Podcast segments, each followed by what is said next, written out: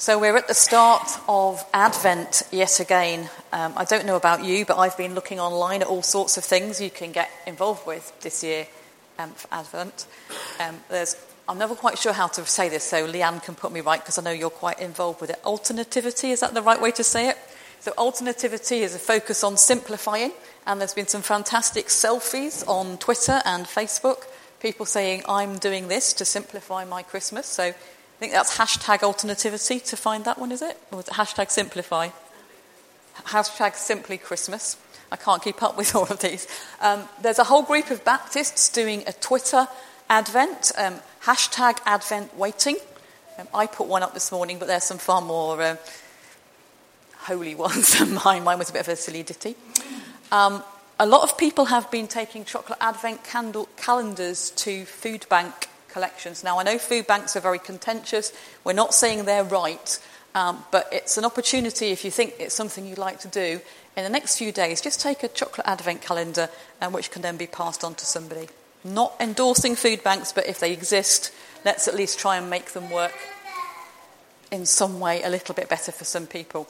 Um, and just, uh, I mean, one that I'm doing, um, you might be interested, you might not. I'm doing the Amazon free Advent you pledge not to use Amazon for 25 days in December. Um, yeah, I know it's a good challenge that one. I spend a fortune on Amazon, but Amazon are um, not very good at paying their taxes. Amazon don't pay their staff very well. And the reason we can order something at 10 o'clock at night and get it at 10 o'clock the next morning is because there are people working night shifts on not good conditions. So, just a few things to think about for Advent. But this idea of simplifying, I think, is a really good one for all of us to take into account. So, after all that, uh, a call to worship which is adapted from a traditional liturgy. God of Abraham, lead us to your kingdom.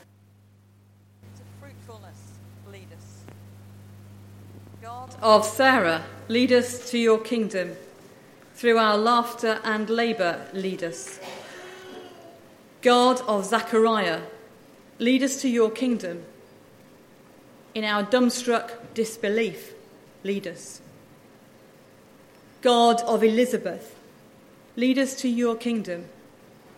From our emptiness and marginalisation, lead us. God of the patriarchs, God of the matriarchs, lead us to your kingdom. Give us new hope as we journey together to harmony, wholeness, and freedom. Let's pray to God together. O come, Emmanuel, the heart cry of the ancients, living under the shadow of oppression, exile, or occupation is taken up by our voices as we enter once more the season of Advent, of anticipating and imagining the coming of God to be with us. Oh, the single letter, the single sound that carries with its expression both the sigh of yearning. Oh, for the arrival of Christ. And a gasp of wonder, oh, of the divine. Come, an invitation, an instruction, a please, a desire for another to share the present in all its complexity Emmanuel, God with us, God with us, God with us, God with us. A name, a statement, a promise, an aspiration. Oh, come, Emmanuel. Come to us just as we are. Some awestruck, others angst ridden, some pleading, some demanding, some tentatively inviting. Come to us and make your home within our hearts again, filling us with joy, peace, hope, and love. Come, for we pray it in the name of Jesus, who showed us a pattern for prayer, saying, Our Father, who art in heaven, hallowed be thy name. Thy kingdom come, thy will be done on earth as it is in heaven. Give us this day our daily bread, and forgive us our trespasses, as we forgive those who trespass against us. Lead us not into temptation, but deliver us from evil. For thine is the kingdom, the power, and the glory, forever and ever. Amen. Our Old Testament reading this morning comes from Genesis chapter 18. The Lord appeared to Abraham near the great trees of Mamre while he was sitting at the entrance to his tent in the heat of the day. Abram looked up and saw three men standing nearby. When he saw them, he hurried from the entrance of his tent to meet them and bowed low to the ground. He said, If I have found favour in your eyes, my Lord, do not pass your servant by. Let a little water be brought, and then you may all wash your feet and rest under this tree. Let me get you something to eat so you can be refreshed, and then go on your way, now that you have come to your servant. Very well, they answered, do as you say. So Abram hurried into the tent to Sarah. Quick, he said, get three seahs of the finest flour and knead it and bake some bread. Then he ran to the herd and selected a choice, tender calf and gave it to a servant, who hurried to prepare it. He then brought some curds and milk and the calf that had been prepared, and set these before them. While they ate, he stood near them under a tree. Where is your wife Sarah? they asked him. There, in the tent, he said. Then one of them said, I will surely return to you about this time next year, and Sarah, your wife, will have a son. Now Sarah was listening at the entrance to the tent, which was behind him. Abraham and Sarah were already very old, and Sarah was past the age of childbearing. So Sarah laughed to herself as she thought, After I am worn out and my Lord is old, will I now have this pleasure? Then the Lord said to Abraham, Why did Sarah laugh and say, Will I really have a child now that I am old? Is anything too hard for the Lord? I will return to you at the appointed time next year, and Sarah will have a son. Sarah was afraid, so she lied and said, I did not laugh. But he said, Yes, you did laugh. Now we come to the New Testament, Luke chapter 1, from verse 5. In the time of Herod, king of Judea, there was a priest named Zechariah who belonged to the priestly division of Abijah. His wife, Elizabeth, was also a descendant of Aaron. Both of them were righteous in the sight of God, observing all the Lord's commands and decrees blamelessly.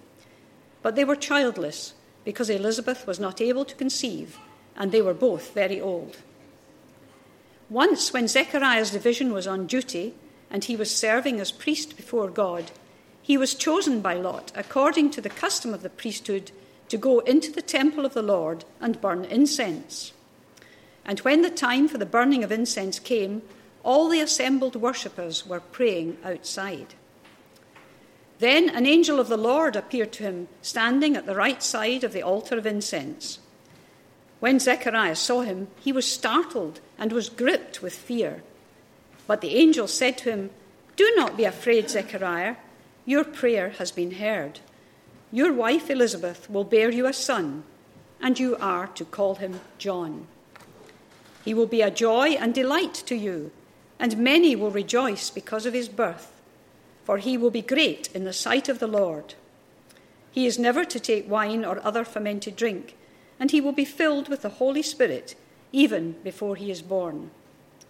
He will bring back many of the people of Israel to the Lord their God, And he will go on before the Lord in the spirit and power of Elijah to turn the hearts of the parents to their children and the disobedient to the wisdom of the righteous, to make ready a people prepared for the Lord. Zechariah asked the angel, How can I be sure of this? I am an old man, and my wife is well along in years. The angel said to him, I am Gabriel. I stand in the presence of God, and I have been sent to speak to you and to tell you this good news.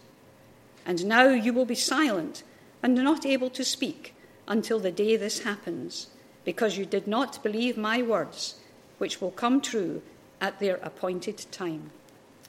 Amen. For me, Advent is one of my favourite seasons in the Christian year. Traditionally, it's focused on what is called the eschaton, the return of Christ in glory at the end of time, and the great consummation culminating in the new heavens and the new earth.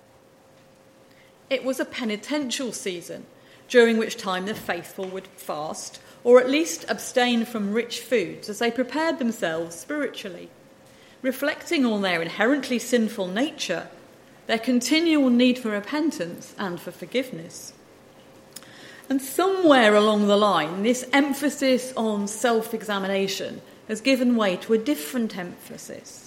Rather than looking forward to the end of time, an increasingly backward focus to events 2,000 years ago and the incarnation of Christ in a baby boy called Yeshua or Joshua or Jesus, if you want to say it in Greek.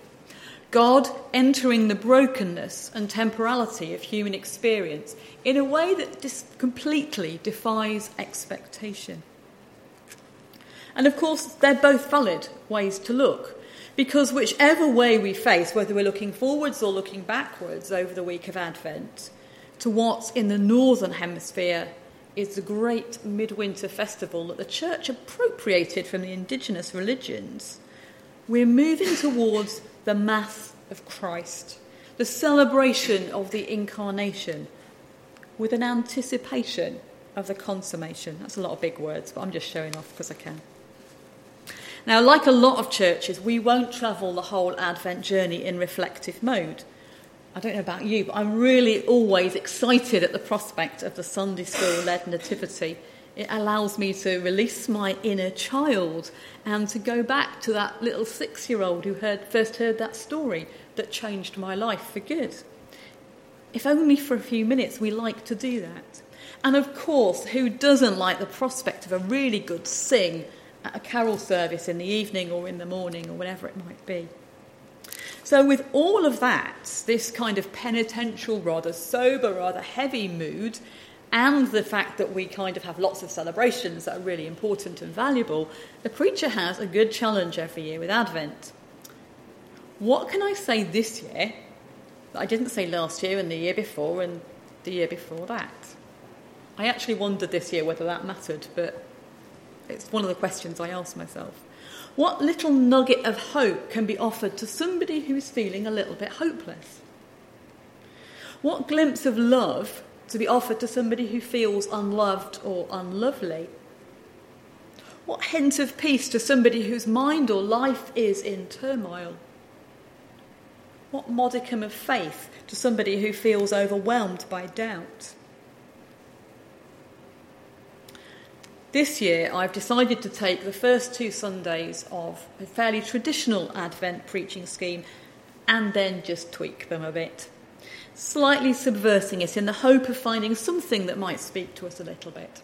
So this week, uh, traditionally the Sunday when we look at the matriarch, sorry, the patriarchs, get it right, patriarchs, I'm adding in some matriarchs. Next week, we're going to look at prophets, the traditional theme, and prophetesses. And each week, some stories will be brought into some kind of dialogue as we reflect on the God who continually defies our expectations. Abraham, Isaac, and Jacob are traditionally identified as the patriarchs of Israel, the men with whom God covenanted, and through whom the nation of Israel came into being. They are the heroes of faith, revered to this day. There aren't any equivalent New Testament characters. I did a bit of searching this week because I thought, oh, I wonder who the New Testament patriarchs are. Apparently, there aren't any. And yet, surely, surely there must be some kind of continuity. Some people whose stories actually speak to us as they are our forebears in faith, those who came before us on the journey. The story of Abraham and Sarah and the story of Zachariah and Elizabeth, as we hear them in these short extracts this morning, are strikingly similar. In each case, we meet a couple who are commended for their righteousness, devout in their faith and practice, and yet, when measured against the societal norms of their day, are failures. Because in each case, they are elderly and they're childless. They failed, they haven't done what they should do. Each of the stories is a mysterious, mysterious one. There are clearly some supernatural elements to the stories. And each of the stories actually is totally human, characterized by incredulity and disbelief. I think that's the same thing, really. Traditionally, we hear these stories with the men as the main characters. Story of Abraham, the story of Zechariah. But what if we allowed ourselves a little bit of license and imagine how they might have been told by Sarah and Elizabeth? So let's hear Sarah's story.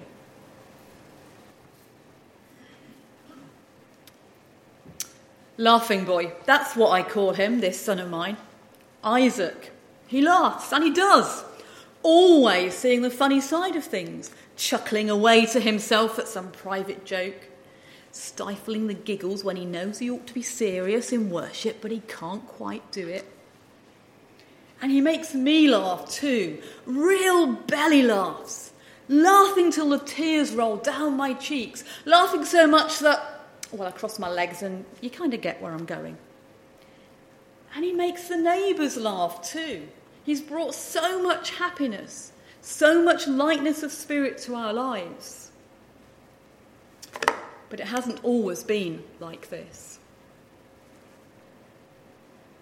Abram and I had lived a quiet life together for decades, enjoying each other's company and each other's bodies, hoping and praying that one day a child would be born. And month by month being disappointed when it became clear it would not be so. We grew older and our relationship became almost that of brother and sister. In fact, there was a time later on when he would pretend I was his sister in order to protect himself from some men in Egypt. But I'm getting ahead of myself a bit there. One day, he announced that God had told him we must go off on a journey. He didn't know where, because God hadn't told him. But it was somewhere that God would reveal in due course, and off we went. And it was an adventure, that's for sure. Thank goodness we didn't have children to take care of. It was hard. It was physically hard. It was emotionally hard. It was spiritually hard. And not least when Abraham kept, Abram kept saying over and over, Well, God has promised me so many depend- descendants, you won't be able to count them. Just could not see how that could be. By now, I had an Egyptian maid called Hagar, and in a moment of utter stupidity, I gave her to Abram to be his concubine.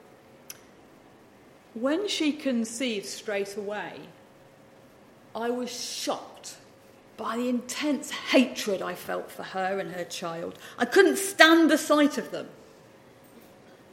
And to my shame, I treated them so cruelly that she fled with the child in the desert to die.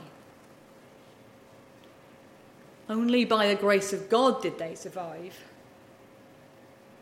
But damage was done that I can't undo. It was only later, after he began to call himself Abraham, that he told me about the time he fell flat on his face laughing at what God had said to him. And yes, I do mean him, not me. That was later. God had just reeled off a long speech about the covenant promise and the nation and all that stuff, ending up by saying, And Sarai will be called Sarah, and she will bear a son. Flat on his face, laughing into the dust, Abraham said to himself, Can a child be born to a man a hundred years old? Can Sarah at 90 bear a child? Ridiculous. Great joke, Dodds, but frankly, wouldn't it be better just to make Ishmael my heir? We'll skip over the mass circumcisions that came next. But we were in our tents one day when three strangers arrived at the hottest part of the day. Abraham invited them to sit under a tree, and I was sent off to bake bread, whilst one of the servants had to slaughter and cook a fine calf. That took a fair few hours, but when it was all ready, the four of them partook of the food, and the sound of conversation drifted over to where I was, just behind the flap of the tent. I couldn't believe my ears.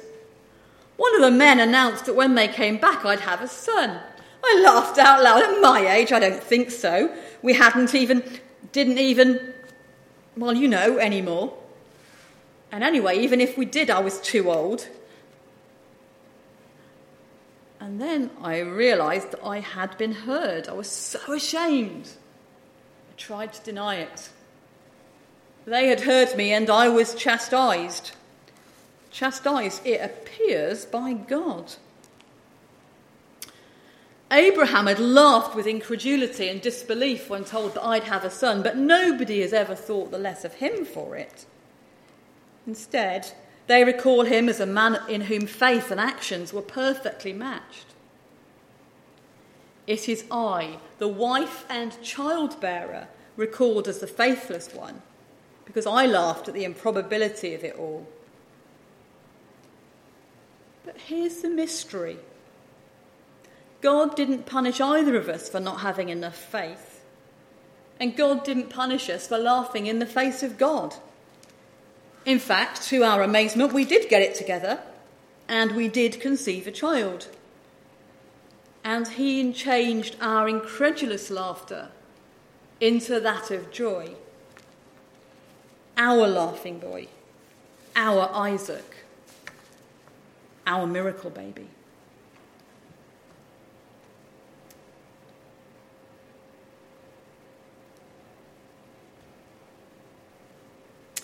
And then what about Elizabeth?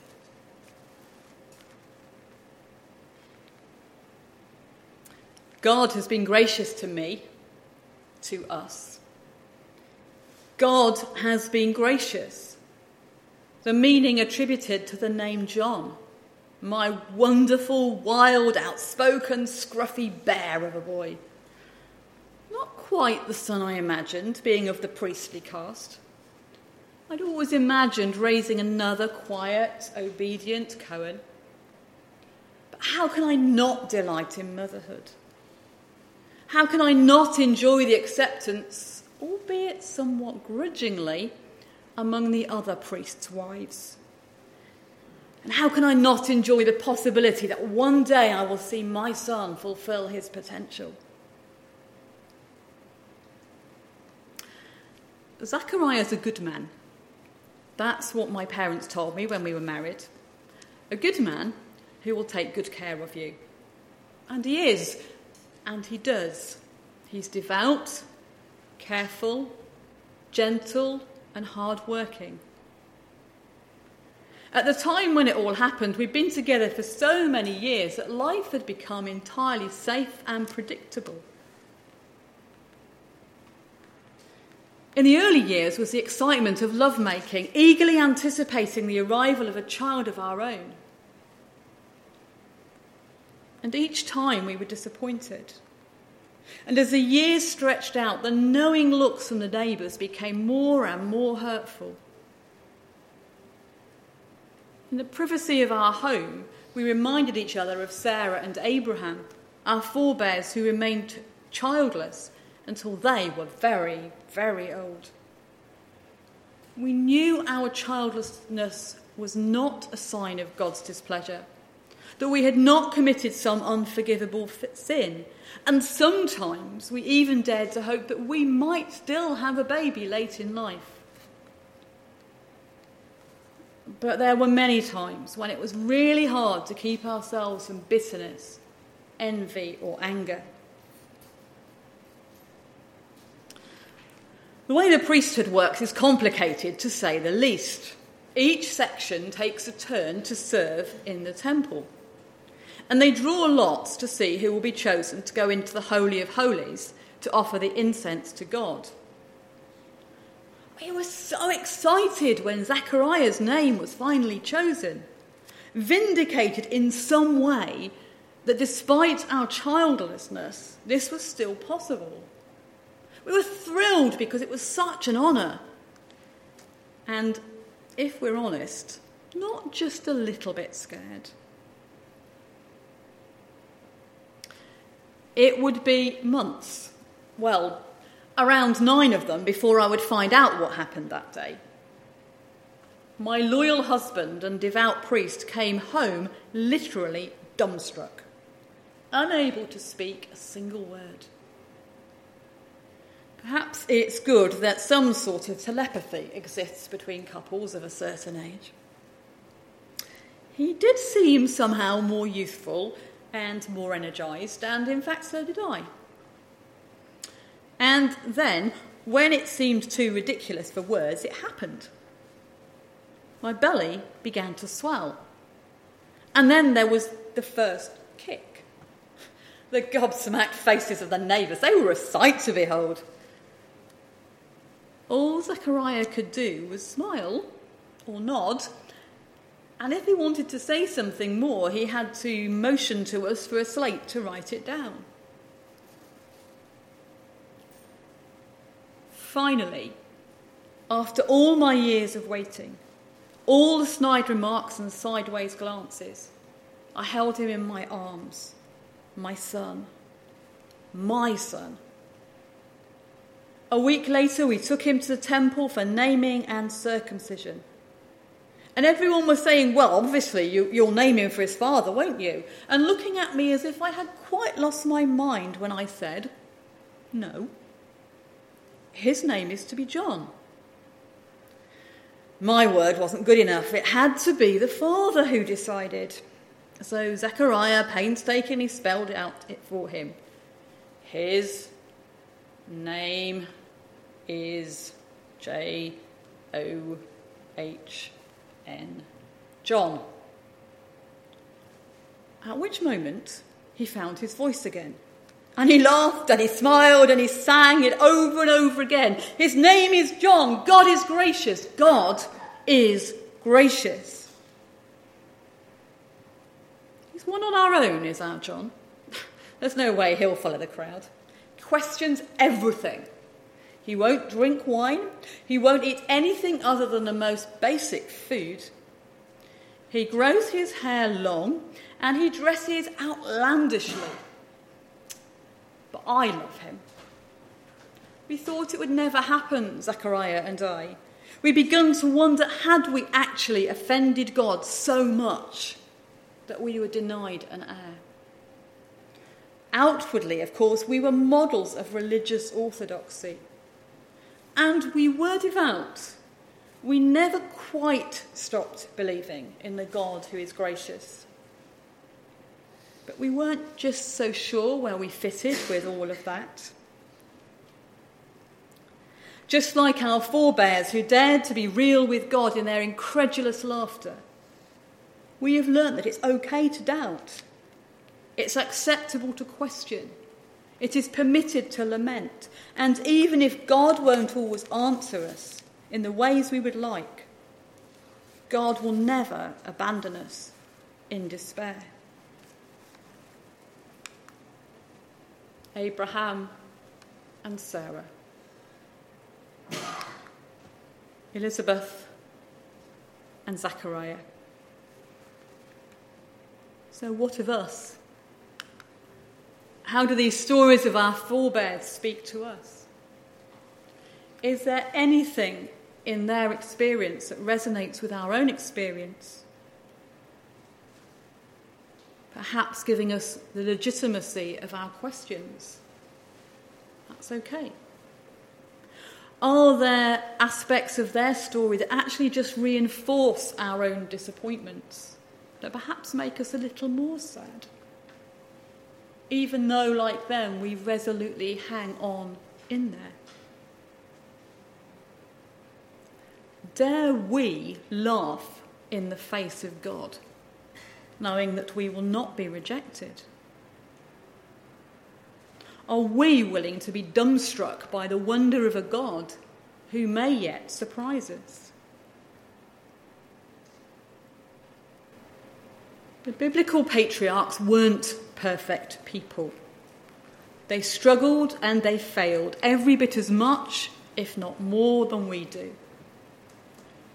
And yet, God continued to love them, forgive them, and yes, to bless them. If we don't hear anything else this Advent time, let's just remember this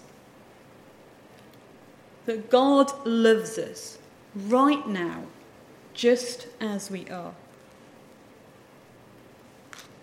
That God can take whatever it is that we need to express, whatever it is and that God will never love us any less or any more than we are loved now. Amen.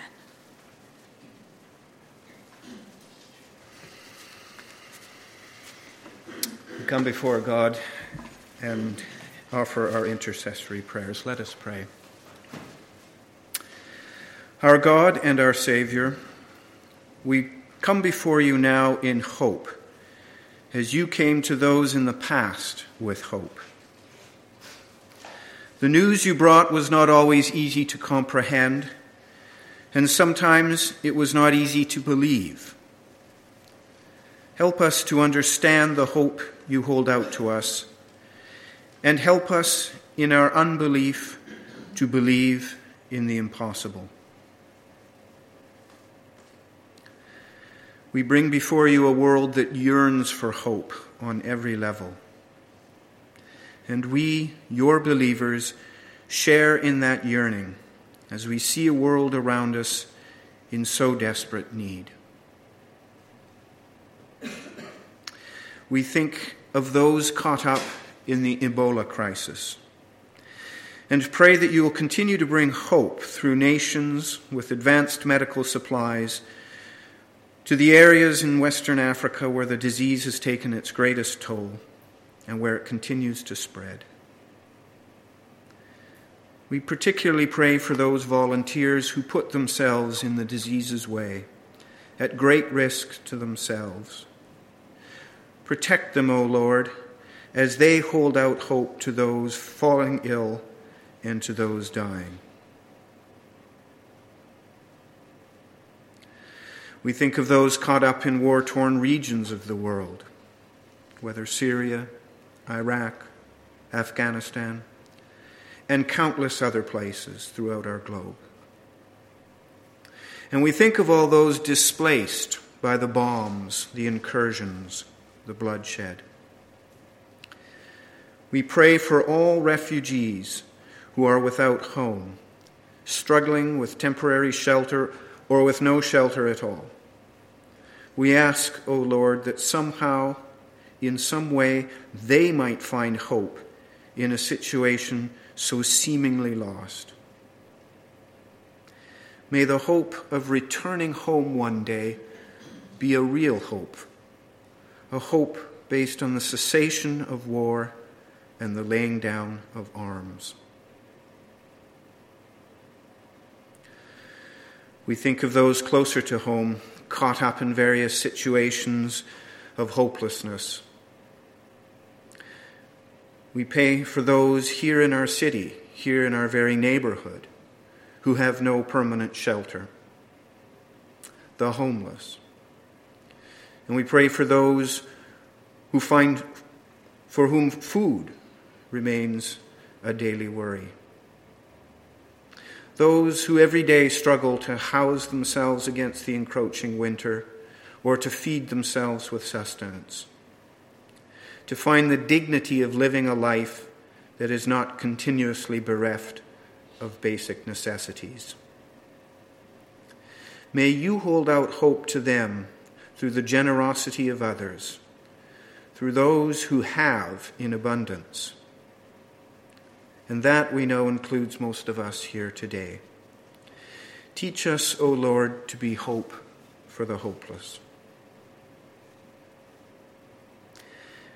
As we think back to the hope you held out in the promise of a little child, against all odds, against even the possible, we pray that the wondrous fulfillment of that hope may now infuse all our living, all our world, to inspire us to work for and rejoice in the good to come and to claim those great words, each one of us.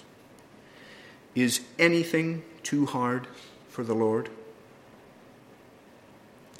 Amen.